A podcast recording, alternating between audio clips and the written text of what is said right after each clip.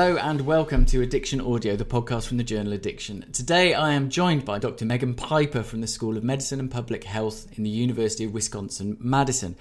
Director of Research at the Center for Tobacco Research and Intervention at the University of Wisconsin, and a past president of SRNT. I am also joined by Dr. Mignon Guy, who is an associate professor and chair at the Department of African American Studies at Virginia Commonwealth University.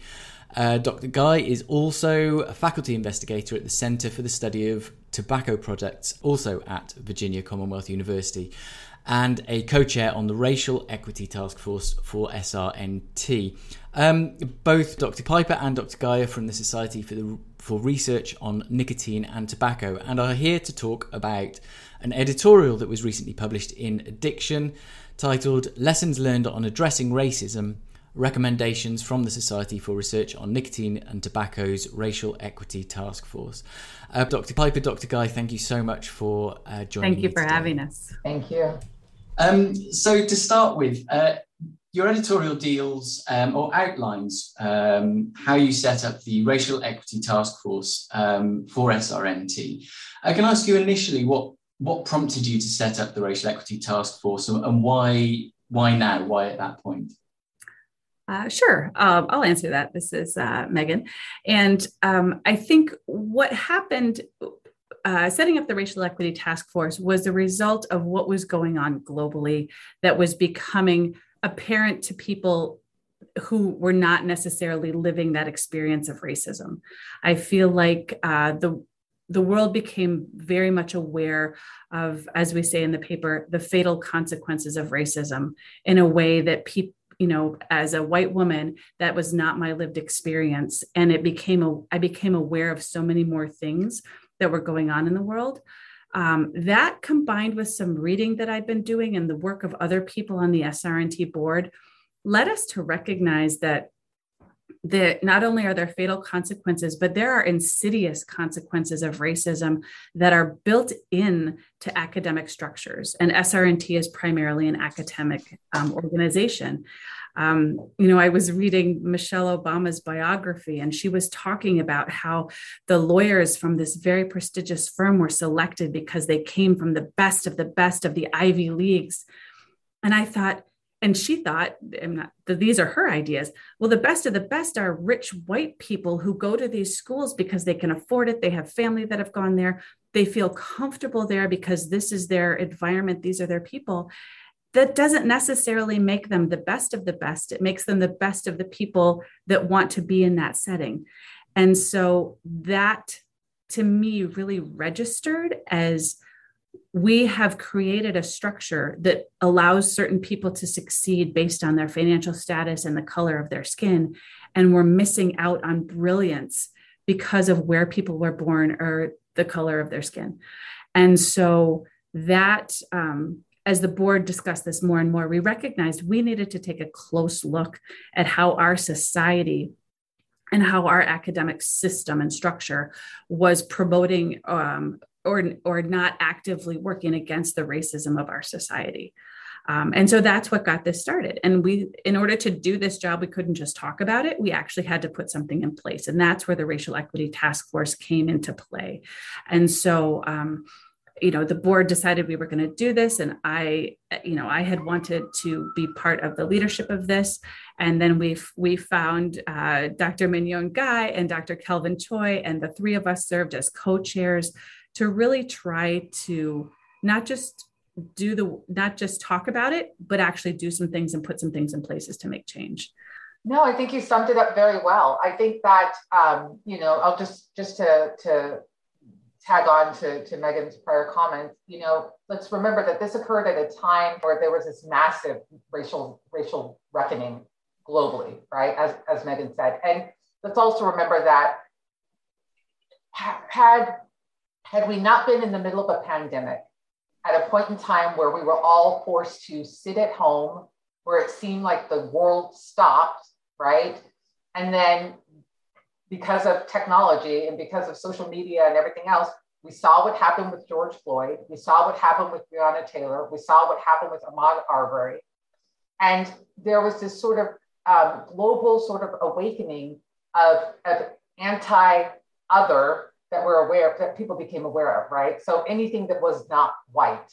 Um, and, and really, you saw an uprising in many form, formal, formerly colonized countries, right? Because that's that's what they all saw. They said, well, hey, this is happening in America, the land of the free, the home of the brave, the thing that we dream of, the democracy, the true racial democracy that we've sold, that is an illusion, right? And we all had to stop and say, okay, what does this mean for who we are as a people, who we are as a country, who we are as a nation, who we are as a profession, who we are as researchers, as scientists, as public health scientists that are charged with, with promoting the health of the public.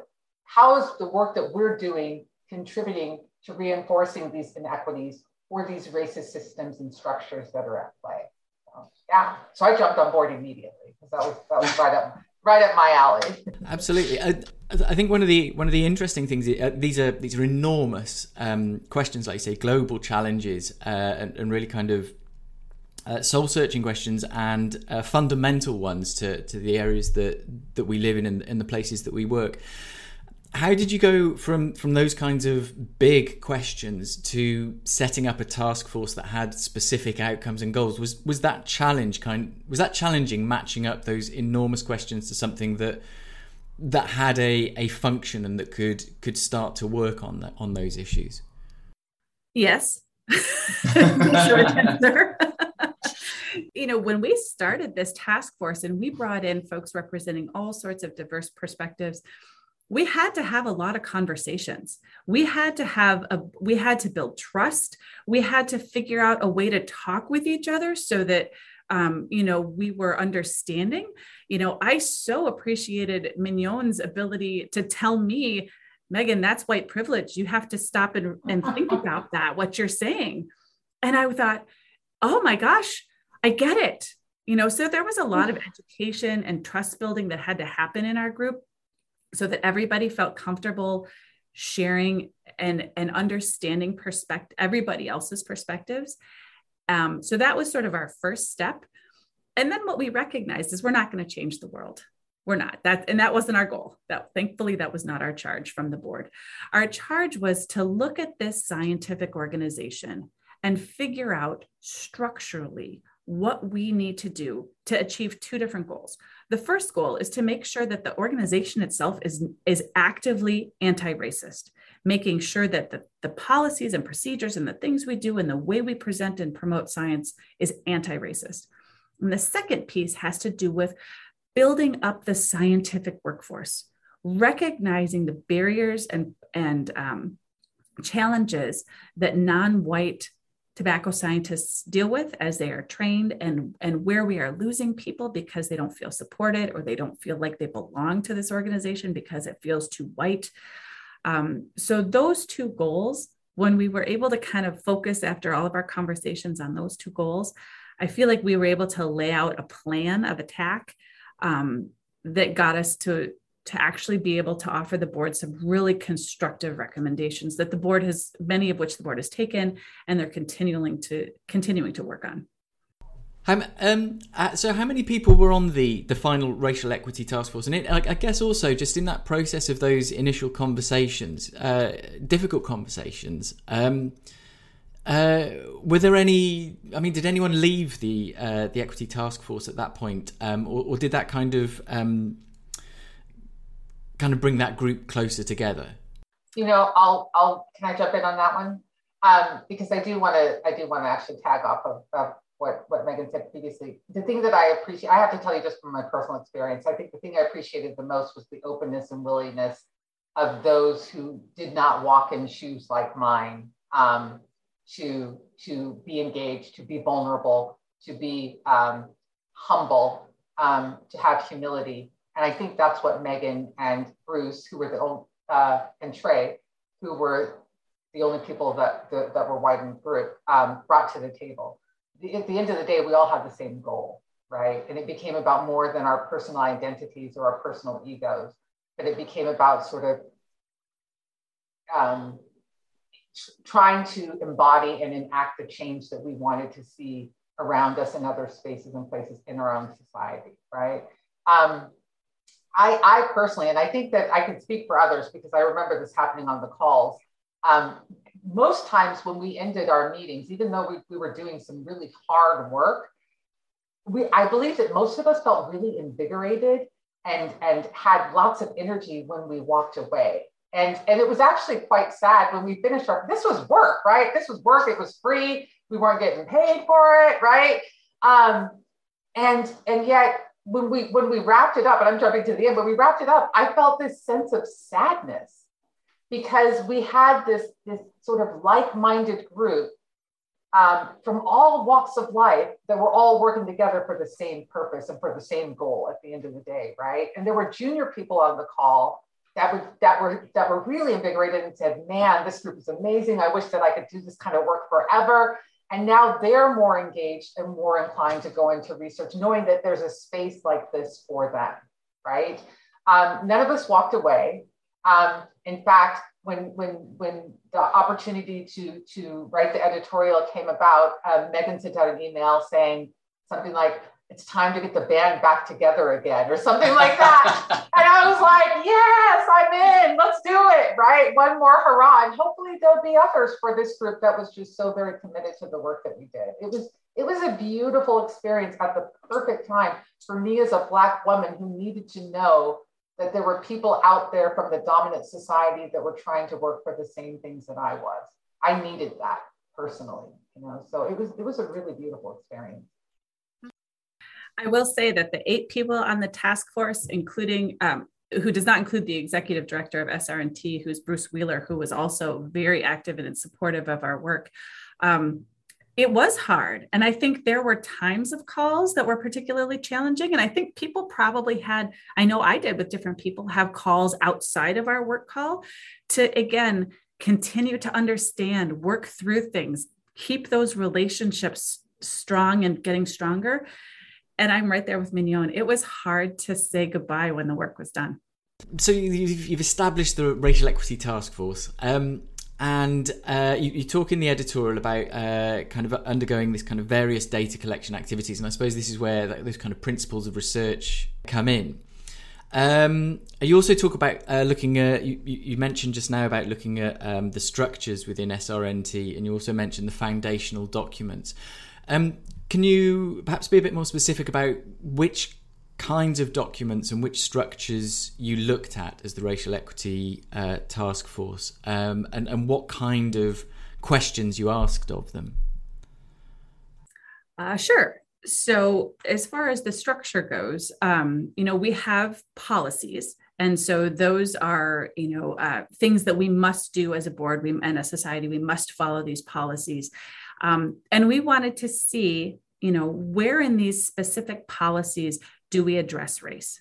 Because, in order, again, to combat something that is in many ways invisible and insidious, you have to explicitly identify it and call it out.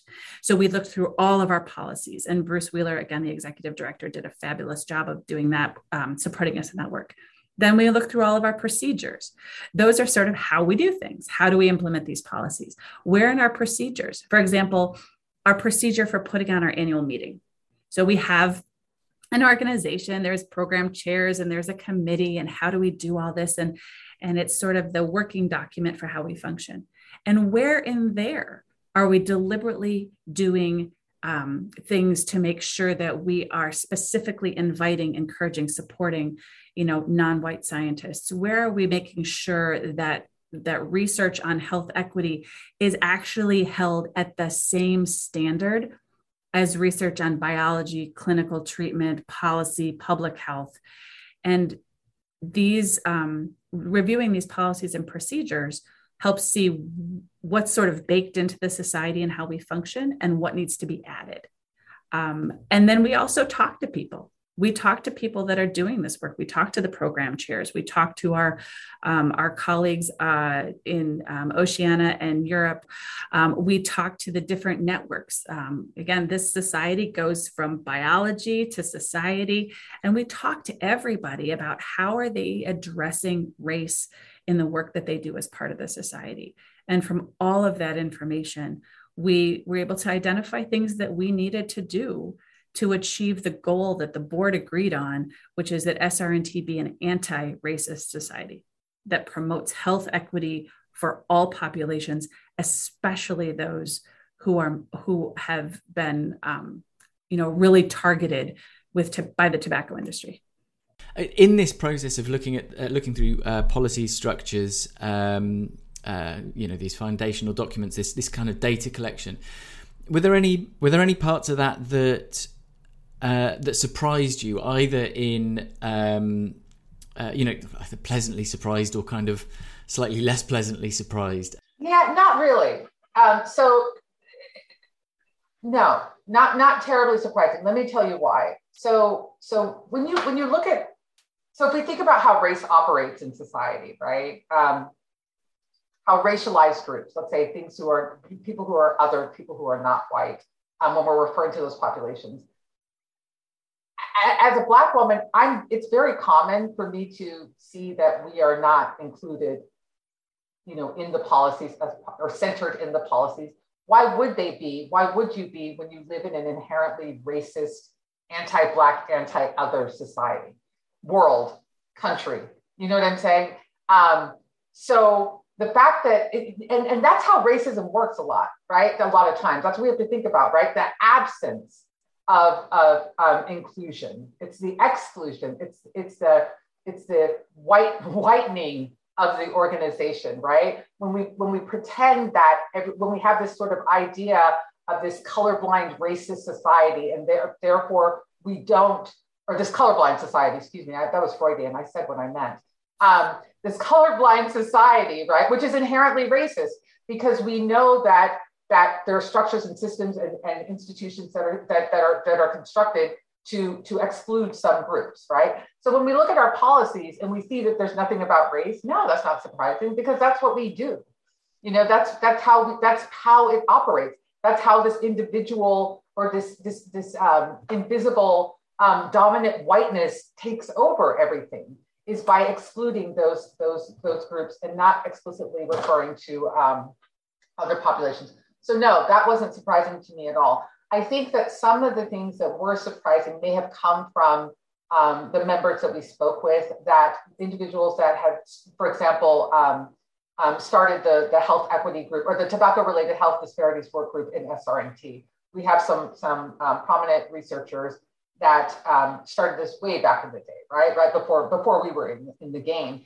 And to hear them speak about the challenges that they had um, in, in moving that type of science forward within this organization and to hear them speak about their experiences in the organization and, and saying, you know, I would never take a leadership position because it's too racist, it's too much, you know, it's, laden with white men, and that is a dominant norm. I think I was surprised to hear that, not necessarily with the policies, but to hear that their experiences um, in the organization that they that they remained a part of and that they continued to push forward um, um, health disparities research, I was surprised to hear that coming from those individuals, quite honestly. Um, and I don't think that my experiences have been the same in the in the society, um, because some organizations that shall not be named um, that, that I belong to, I just won't go to their meetings because they are just hashtag too white, right?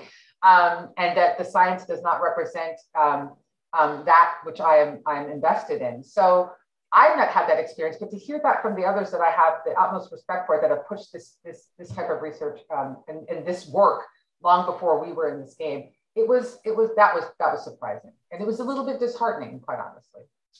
I kind of I think I had a had the same reaction when reading through the editorial that people had been told that health disparities research was not real science. I mean, is is is that is that is that a common uh, perception among people in research? So let me let me uh, here's here's what I'll tell you about. It's funny because I was thinking about this earlier this morning, and I was thinking about um, when I started tobacco research. The reason why I came into tobacco research, and I always tell this story, was because I was on a list serve. It may have been SRNT. I can't remember who it was. I was on a list serve as a graduate student, and they were talking about tobacco um, tobacco related health disparities in Black populations. I had no interest in studying tobacco at all initially. Um, I was like, you know, people smoke, they want to quit smoking, they'll quit smoking. It's no big deal, right? But when I learned about tobacco practices or predatory practices um, in Black and Brown communities, when I learned how they co opted and, and um, misappropriate appropriated Black culture. And when I learned how insidious um, these practices were, and that the federal government in this country were not willing to protect uh, Black populations as they were others, then I was like, oh, I'm down for the fight, right? Um, I, I, I went into the field wanting to study tobacco in Black populations. I wanted to study menthol and, and flavored cigars. And I remember a very prominent white male researcher told me, and this was years ago, um, before there was any discussion about a ban on menthol, don't study menthol because they're going to ban it anyhow. Don't focus on Black populations because you'll never get funded and you'll never get published. Wow. That is health disparities research, Robert.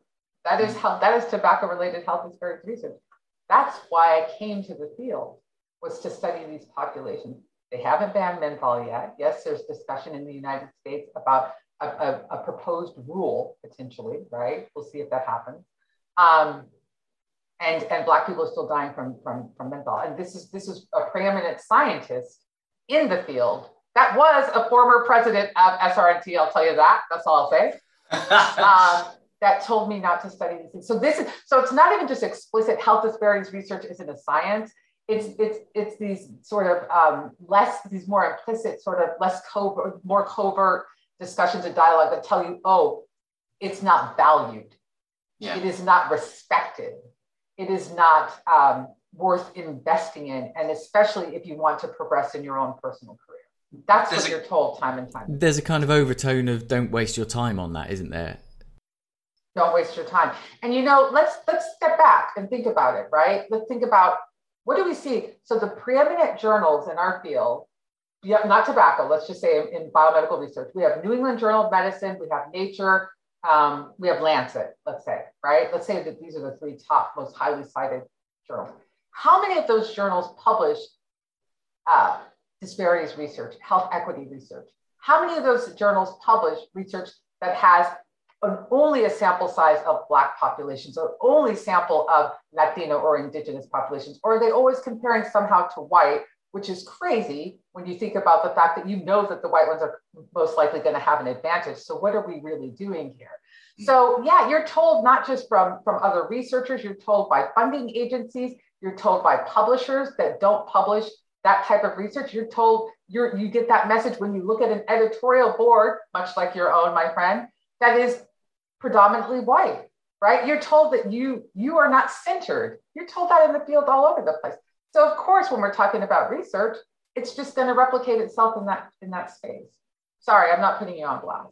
No, no, it's it's it's the nature of the field. It's the nature of the beast, right? And if we don't call it out, and if we don't acknowledge it and better understand it, not only will we will inhibit our ability to progress as researchers and scientists. We will not be doing the best research and work that we can if we do not acknowledge and address it. And I, you know, the only thing that I would add to that, it, Mignon is absolutely right. You know, the the currency of the realm in academia is grants and papers, and it's and if you can't get those things, studying what is meaningful to you, your career suffers. And I feel like there has been perhaps a start with funding agencies, perhaps a start with journals to do this, but it's it takes everybody's effort to make it happen. And we ha- it is going to be a long slog because we think about science and we think about I'm going to take the population, right? Scientists are trained to study the population, meaning everybody. And then I'll just control for gender. I'll just and now we realize, oh, it's not binary anymore. I got to control for gender identity. And then I have to think about, okay, I'm going to control for race. Well, what does that mean? It's not biological, it's a sociological construct. So when I'm controlling for it or I'm comparing groups, what am I really doing? So, this scientific premise that we have been operating under and training under and training so many scientists under that the population can be controlled for doesn't work. Mm-hmm. And so, as we come to that realization, it really does elevate the importance of studying specific populations because their experiences are so very different They can't be controlled for. It's not biological. It has to do with so many constructs. We're just starting to measure the impact of racism and discrimination. That's a scale we now use at my center. We didn't used to use it, but we have to use it because exactly. that is one of the key components of people's life experience and it relates to their smoking. Exactly. We now exactly. measure not just gender, we measure sexual orientation, we measure gender identity because we are developing a much more sophisticated understanding of people. And as we do that and stop thinking about the population, you know, as Mignon says, this sort of whitewash, we're all the same, it's colorblind. We are actually doing better science. Exactly, exactly. And that, Robert, is the science of health disparities. You see what I'm saying? That's when we start to move into the science itself of health inequity. We do not study race, we study racism. Race means nothing without context. My, my, my blackness is irrelevant in the absence of your perceptions of it and your response to it, right? So he's like, whoa, what was that? but that's and that is where we're that's that is the science of health disparities and the science of health inequity that we're told is not a science right but it's it, but it's but it's closer to um, um, what we want to be as scientists if we're really trying to address these inequities and inequalities. If we're trying to just promote the health of the public. Uh, this is fascinating. It's, it's such important work. Um, uh, and, and, thank you for talking so kind of in, in so much detail about this today. Um, when it came to kind of SRN uh, NTE and your findings, if we kind of look at the, the kind of findings and the recommendations and the changes that you've made uh, as a result of, of your work, uh, what were some of the those kind of key findings and changes that you've you've been able to um, uh, champion, make those changes towards a towards a society that is is more actively anti-racist? So I I think that there are two, maybe three, that I would highlight as the most important. Um, I think the, and it has to do, both of them have to do with elevating health disparities research. Um, at our annual meeting, we have we have different tracks, right? So there's a there's a preclinical track, there's a clinical track, policy, what have you. We have added a fifth health equity track. And that means there is equal exposure at the annual meeting for all five of these different levels of scientific investigation. And it used to happen, you know, there was a little bit of health equity work in the clinical realm and maybe a little in the policy realm. But now it's it it in it in and of itself is a significant scientific contribution and it has to be elevated to to an equal level and that so we've added that track along with that track comes a talk at every single annual meeting that will be focused on health equity research and so, again, it has to do with elevating the prestige, elevating our ability to, to learn important things that we can translate to public health, and inviting people into that discussion, inviting scientists to be part of this and knowing that they are valued in the society. So I feel like that change, which we have um, our group recommended to the board and the board implemented immediately, that track is now in existence. So I feel like that's a huge one. Um, and then the second big one is that we we did a lot of work, as Mignon said. We worked for what two years on this project, and I said the task force is done, but the work isn't done. So there is an ongoing racial equity committee. It is now instantiated in our in our procedures that this work is not done and there, this committee is being formed, and we're going to have an ex officio non voting member of the committee that is part of the board. Um, and it, it will continue to keep these important ideals front and center so we don't let the work sort of slip and slide away and and go back to that sort of um, you know colorblind approach to science. So those for me i think are are the two biggest changes that we've been able to to work on. And the racial equity committee will continue to work with the board to implement the rest of the recommendations. Right right. Yeah i think um, just to tag on to what megan's saying i think that the the most the most important um, thing that we did was institutionalize our work right? So even if the individual people folks that were on the, the committee walk away tomorrow we've now, and that's that's the most important thing about any of this kind of work. Um, I hope that every society, organization, institution um, always thinks about is that this work shouldn't be tied to one individual or one group. It needs to be sort of, it needs to be just, just as just as racism is intri- intricately interwoven into the fabric of every organization, so too must anti-racism be, right? And so that means, you know, sort of ch- changing the policies. It means adding members on boards. It means um, ensuring that the work is, is continues in the long run once once we're gone. So we can we could say we kind of made history on this one actually. it's really fantastic. But yeah, that's that's that's what we did there. It sounds uh, you've you've you've either answered uh, all the questions that I had or um, made them sound stupid, so I don't want to say them out loud. Is there anything is there anything that we've not covered in this conversation that you would you would like to cover? I think is is probably important.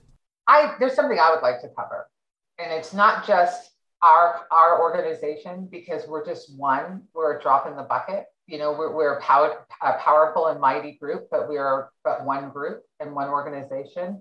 And um, my challenge to others would be that they take up the mantle themselves. Um, organizations such as the American um, Public Health Association, um, that focuses on tobacco and has, you know, um, substance and and and um, um, organizations or individuals that focus on substance and addiction and disease and that of that nature, um, that they begin to reflect on their role in contributing and reproducing inequities, that they reflect on their role in and their relationship with tobacco industries that we know um, uh, prey on Black and Brown communities, Indigenous communities ac- across the world, um, that we begin to consider um, beyond just SRNT, but as folks that are all invested in, in, in, improving the health of the public, what, what is the position that we're going to take and what actions are we going to take in order to, that are not symbolic gestures, but that, that, um, that will truly move the needle forward to advance um, the science, but also to, to, to um, uh, disengage our, our membership or our, our, ourselves from, from contributing by supporting industry in the ways that we have in the past. Yeah, and it's um, uh, it's it's a process that that we're undertaking at the moment, and you know, in part, uh, um, we I suppose is the SSA, uh, in part, kind of uh, you know, driven by the same pressures that you talked about at the beginning of this podcast, but also influenced by by your editorial and and your um, your passion and communication in this area. Um, what advice would you have for other organizations who are kind of at the beginning of this process what what kind of key pieces of advice to help moving move that forward w- would you give to those organizations so my my advice would be a call us. We're happy to help you guys. Um, our band will be happily work with your band. That's one. Um, because we're all in this together right? We're all trying to do we're not in you know individual entities that are that are vying for okay who's the most anti-racist? We're all trying to do this together and work together. So that's one. Um, two make sure that you have representation and voices at the table that are committed to the cause don't just have representation one of the things that drives me bonkers is that you know you see these initiatives happen you're like oh we need somebody black let's call mignonne you know, well, Mignonne may not be down with an anti-racist agenda. Mignonne may not. May, Mignonne has been trained and indoctrinated in the same ways that Robert and Megan and, and Kelvin and everyone else has, right? So don't assume just because I look like I, I may be um, um, well versed and, and quite knowledgeable in these areas, that may not be the case, right? So, so look at the work that they do as a researcher, as a scientist, but as a whole, the work that they do in the community with students and things of that nature, right? Look at the, you know, do that because there's nothing more irritating than, especially as a person that that's from that population, right? Um, there's nothing more irritating than seeing someone that looks like me that I know is a symbolic gesture, if nothing else, right? It's, it becomes very disheartening, and and people may not know any different. So that's that's one thing. The other thing is, I would say, just be humble, be open, be be have humility, have grace, have dignity. Listen to others. Don't tie yourselves to your own personal research agendas. This is about something greater and something bigger than ourselves as individuals. if we do not address race and racism in our society, we cannot address the bigger issues that we need to at hand. We cannot address climate change. We cannot address, you know, healthcare issues. We cannot address, you know, there's there's nothing that we can address if we cannot connect as humans and see the humanity in one another. So let's remember what this is about. This is about something greater than than the next paper I'm going to publish or the next grant that I'm going to get or the work that I do as a scientist. This is about trying to um, shift the needle and, and, and create the, the, the, the society that we, we want to live in and that, that, that our children, for those of us that have them, um, deserve to live in and deserve to have. It's about just something so much greater. That's, that's what I've got for you. I yes yes to all of those things and you know um, this is something where i again as i became more and more aware of how much science suffers from racism in terms of our ability to learn, understand, excluding brilliant minds, excluding brilliant perspectives, I I realized that this is not just something again to make us all feel better. This is something we need as science in order to progress. And so it does require being uncomfortable you know the word racism especially at the beginning of this process i had a visceral reaction to it right i'm not racist and and being able to i probably told you yes you are everyone is we all are so am i sometimes and that was so helpful for me but i had to be open to listening to it i had to hear it and I had to be able to internalize it and understand what that means. Does it mean I'm a bad person? No. It means I was raised in a society where white is privileged and other is not. And I recognize that. And I realize it doesn't have to continue to be that way. So, how do you start? You start by getting people, like Mignonne said, who have an investment, who have a perspective and a commitment to do the work, um, an openness to hearing others. And you tackle the structure because that has to be where you start. You have to tackle the structure. And then you have to tackle the visible parts what are people seeing when they look at your society you know we had a fantastic annual meeting last year and there was a young person a young woman scientist african american woman she got up and she said i am a grad student and i tell you my grad program is kicking my butt but i came here and i see so many people of so many backgrounds and i am willing to stay in this fight and keep going because I see the value I can contribute. And so when people can see the value that they contribute, they're going to work harder, they're going to contribute more. And it's then I feel like we are all evolving and learning more. So you've got to tackle the structure and it has to be visible to people so that everybody understands the importance of this work. Yeah. Let me just say, I just want to say one more thing. I'm sorry, Robert, because one of the things that I that I think is really important that we need to think about and and and um, we've touched on it a little bit is and, and megan triggered it in my head which is like thinking about the history of science itself right so when we think about why did we create race to begin with so half the people use race they control for race they like measure they think they're measuring race whatever that is um, but they don't even know why race was constructed to begin with they don't understand where the statistics that we use and statistical significance how it's born out of eugenicist thinking, right? They don't even understand the basic methods that we use. And so um, I think it's really important as scientific organizations and societies that we start to think about our science itself, the, the, the, the, the, the tools, the skills, the methods, the processes, the procedures, not just the machines that's part of publishing and grants and all that other stuff, but the actual scientific tools that we use, the type of inquiry, the type of questions, we need to start interrogating all of it, which, and once we do that, then we will move the fields forward. You know, this is this, what we're talking about is, is very, this is easy compared to what I'm talking about. What I'm talking about is how do we blow up everything that we've ever known that we've been taught and reconstruct it in a way that that that is beneficial for all groups, right? That was not sort of normed on white men. How do we do that?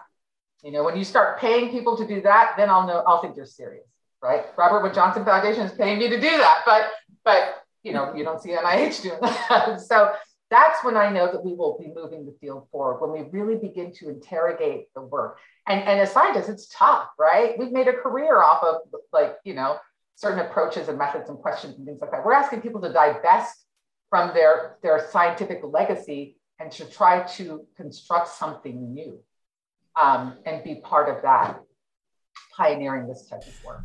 Yeah, yeah I, and particularly in uh, in addiction, we're in, in addiction research, um, you get so used to kind of that that approach that that pathologizes diversity and says that something is different from this norm, therefore it's something that we we label and we work out how to address somehow. And there's that inbuilt kind of perspective that kind of has like diversity is something that we're trying to either correct or or understand in a in a kind of medical model. Um, and, and that is what white supremacy does. She said the WS word. That is what white supremacy does. That is what it does. That is white supremacy. That's how yeah. it operationalizes in science and research. Yeah. Sorry, you just made me very excited. When we when we try when we try to control for error variance, we are losing so much but that's what we're trained to do. Right, right, right. So, see, you were trained to be racist. As was I, Megan. As was I. And I and had no I, idea. and I am so very, very grateful that I've had the opportunity to learn from Mignonne and Kelvin and the rest of the people on the task force because this kind of an education is not something I think most people get to have. So again, my white privilege has extended beyond into this opportunity. Okay, I have no idea how to wrap this up. Um, but uh... oh, you can wrap it up by by sort of putting down your commitment to moving this this work forward as well, my friend. That's how you can wrap this up. Look, shrink. Um, no, we'll, I mean, this... we'll be watching you. we uh, no, I, I, I, I'm genuine when I say that uh, that your editorial and uh, your editorial on this has has um, hastened what we were doing. Uh, it's, it's it's brought more focus to it. So we're having a independent review of uh, of our policies, an independent review to look at equality, diversity, and race within our policies, and that's something that we we started uh, a while ago, and um, we have revisited and uh, and want to do more of. But we're very conscious that that's just an initial step uh, in something that needs to be uh, yeah, bigger, more substantial, uh, more thorough. And I think what you, you talked about earlier about um, institutionalized, you know, those changes need to not just be a kind of one off set of changes of kind of find and replace through policies, but there needs to be that kind of ongoing commitment to development, responsiveness, and change. Um, and it's something that that uh, you know you're right in your editorial that that it's overdue in organisations like uh, like the SSA um, and something that we want to um, the fact that it's overdue is something we want to amend now. Um, so, so yes. If not now, when? Right. Exactly. I just want to say one more thing, which is, I I urge you to not let this drag on too long, hmm. because because it becomes very easy to slip back into the lull that we were all awakened from, you know, two or three years ago we know that that that that attention to these issues, to to race, racism, civil rights, you know, social justice, these kinds of things, they ebb and they flow, right? So so there's always a pendulum. And and it's funny when Megan said funding agencies are starting to move into this direction, journals are starting to move into this direction. The first thing I thought about in my head is my, right now the way I'm operating is I have to run, I got to push, I got to grind hard because I know that that, that curtain is going to go down again, right? So how much can we advance this? Because inevitably it will, because that's how white supremacy works, right? And so we have to we have to strike while the iron's hot. We have to make as much advancement as we can during that period of time, and we have to be cognizant and aware of the fact that that curtain is always there. To, gravity will always try to pull it down. That curtain will always be there to try to close. So, how, what can we do during this time, and how can we try to continue that momentum in the future? We have to be aware of it. We have to. And the thing that I would add to that is leadership has to take personal responsibility and invest in it.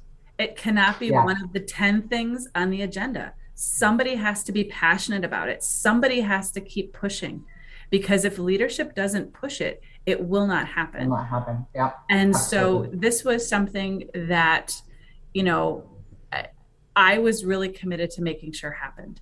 Yeah. And there are so many people that want to help and work on this. If you can get the right group, it doesn't have it doesn't have to be the board. It doesn't have to be mm-hmm. that. But there has to be somebody in leadership that is going to commit to making these changes and doing this work and then getting the right group of people to do it. And they really need to be white. They do. Let's be honest, they do. This is what I told Megan. Megan said one time we were in a meeting, she said, Well, should I really be saying this? I'm like, Megan, I'm like, white people created this problem. This is your people. clean it up. Help us clean it up. Yes. This is this is not my problem to clean up. I'm here. I'm, I'm I, I want to be here. I want to support. I want to move the cause. But this is not my issue. I did not create this. Let's exactly. remember, right? Let's take ownership and I will be here to support because we will all benefit. People are not doing me a favor. People that look like me a favor. We will all benefit in the end. We haven't discussed how racism, how anti-black or anti-other racism affects white people. That's a whole other story. Jonathan Metzl talks about that. It has detrimental effects on white people as well. But but we have to we have to understand how it, it, it plagues the whole of our society, not just not just not just serving people who are not white. Sorry. On, on the note of, of this work, of the work that you do and the work that other organisations need to do, on the note of that benefiting everyone, uh, I would like to thank you both so much for your time. It's been um, uh, it's been a, an education. It's been absolutely inspirational, um, and I thoroughly enjoyed it. Uh, so, um, Dr. Megan Piper, Dr. Mignonne Guy, thank you both so much for your time today. Thank you so much for thank having you. us.